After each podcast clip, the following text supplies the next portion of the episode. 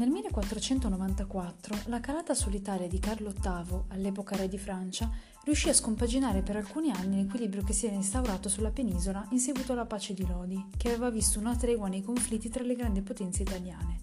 Lo Stato di Milano, la Repubblica di Venezia, la Firenze dei Medici, il Regno delle Due Sicilie e lo Stato della Chiesa. La nostra attenzione si concentrerà proprio sulla Firenze dei Medici, all'epoca governata dal figlio di Lorenzo de' Medici, Piero. Quest'ultimo non ostacolò di certo il passaggio di Carlo VIII, che puntava al regno di Napoli, al fine di ristabilire l'antica eredità familiare. Il suo atteggiamento venne punito dai fiorentini, che si decisero a cacciarlo dalla città ed instaurare una nuova forma di governo, la Repubblica. Il protagonista di oggi, al momento dell'instaurazione della Repubblica, si avvicinò agli ambienti aristocratici che avevano favorito l'ascesa di Savonarola. Stiamo parlando di Niccolò Machiavelli, nato a Firenze nel 1469. Gli stessi aristocratici che avevano permesso a Savonarola di spadroneggiare su Firenze saranno poi i primi a provocarne la caduta nel 1498, grazie anche all'intervento del Papa e alla scomunica che ne conseguì. In questi anni Machiavelli fu nominato segretario della seconda cancelleria e poco dopo anche segretario dei Dieci. Tra il 1499 e il 1512 Machiavelli divenne portavoce ufficiale della Repubblica Fiorentina in diversi casi diplomatici di grande importanza, attraversando in lungo e in largo la penisola italiana e giungendo fino alla corte di Francia. Nell'agosto del 1512 le milizie spagnole, guidate dal cardinale Giuliano de' Medici, entrarono in Toscana e annientarono l'esercito fiorentino. I Medici ripresero così il potere su Firenze dal settembre 1512 e da quel momento si aprirono degli anni particolarmente difficili per Machiavelli. All'inizio del novembre di quello stesso anno gli venne comminato un anno di esilio da scontare sul suolo toscano a causa della sua fedeltà alla Repubblica. Il 12 febbraio 1513 fu arrestato e torturato perché sospettato di aver preso parte alla congiura ordita da Agostino Capponi e Pietro Paolo Boscoli contro i medici. Machiavelli, fisicamente robusto, riuscì a resistere alle torture ed evitò il carcere a vita grazie all'intervento di Giuliano de' Medici pagò una cauzione e uscì di prigione grazie all'amnistia concessa dopo l'elezione di Papa Leone X. Essendo stato rimosso dai medici da tutti gli incarichi, lo status personale ed economico del nostro autore fu di punto in bianco azzerato.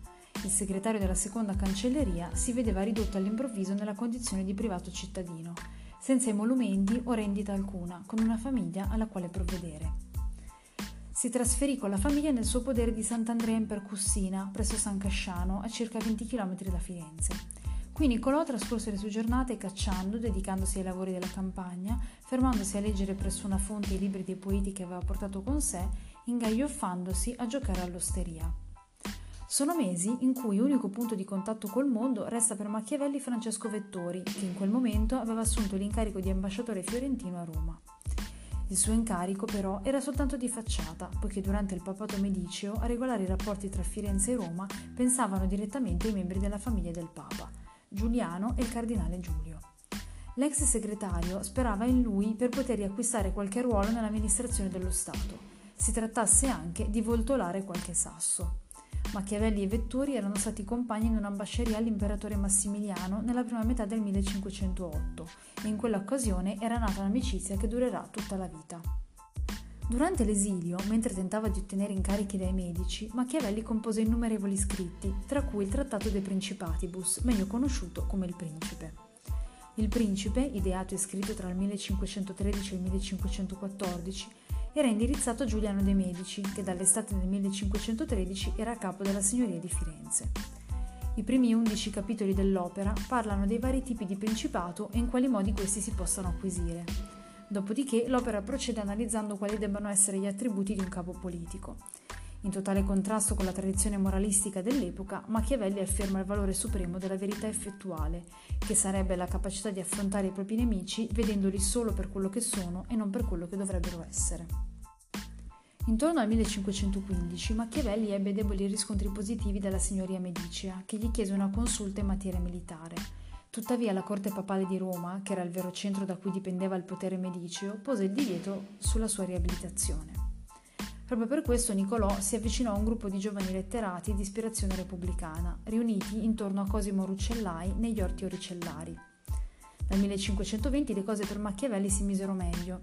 Dopo la morte di Lorenzo de' Medici, avvenuta nel 1519, la diffidenza della potente famiglia fiorentina nei suoi confronti si attenuò in maniera evidente.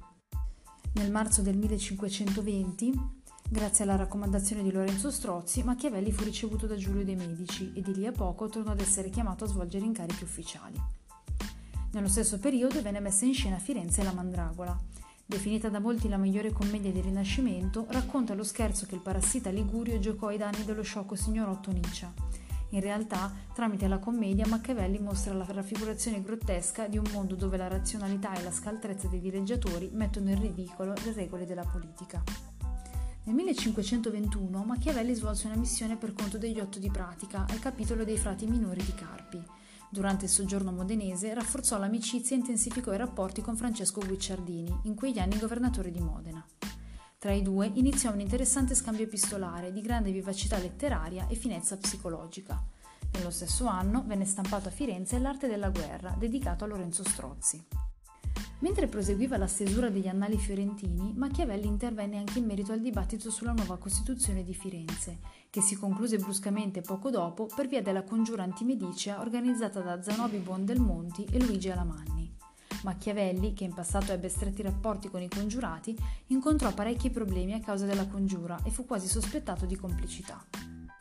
Per evitare ulteriori grattacapi, tornò a dedicarsi all'opera letteraria e nel giugno del 1525 presentò gli otto libri delle storie fiorentine a Papa Clemente VII, al secolo Giulio de' Medici. I libri trattavano la storia di Firenze dalla fondazione al 1492, passando per gli scontri tra Guelfi e Ghibellini e l'affermazione dei Medici. Machiavelli raccontò la sua città come divisa dall'interno dalla partigianeria, aspetto che contrastava nettamente con la solidità di Roma antica da lui spesso presa ad esempio. Nel febbraio del 1525 i francesi furono sconfitti a Pavia dalle truppe imperialiste e la situazione politica si complicò notevolmente. Al fine di organizzare gli eserciti, Machiavelli fu inviato in Romagna presso Francesco Guicciardini. Nel 1526 Machiavelli venne nominato cancelliere dei procuratori alle mura. Contro l'imperatore Carlo V d'Asburgo, nel maggio dello stesso anno, si formò una lega di alleanza composta dal Papa, dai fiorentini, dai francesi e dai veneziani. Immediatamente dopo scoppiò una violenta guerra nel nord Italia, che chiamò Machiavelli a scendere in campo e gestire più fronti. Nello scontro, la Lega di Alleanza ebbe la peggio. Nel maggio del 1527 Roma fu saccheggiata, i medici furono cacciati da Firenze e fu restaurata la Repubblica Fiorentina. Durante il sacco di Roma Machiavelli si trovava a Civitavecchia. Dopo la cacciata dei medici da Firenze, i nuovi governatori repubblicani, tutti appartenenti alla scuola di pensiero del Savonarola, non vedevano di buon occhio Machiavelli, che fu immediatamente allontanato dalla vita politica della città. Machiavelli si trovava già da tempo in un difficile stato di salute e il 21 giugno del 1527 morì, circondato dai pochi amici rimasti, come Buondelmonti, Alamanni e Strozzi. Il 22 giugno venne sepolto in Santa Croce a Firenze.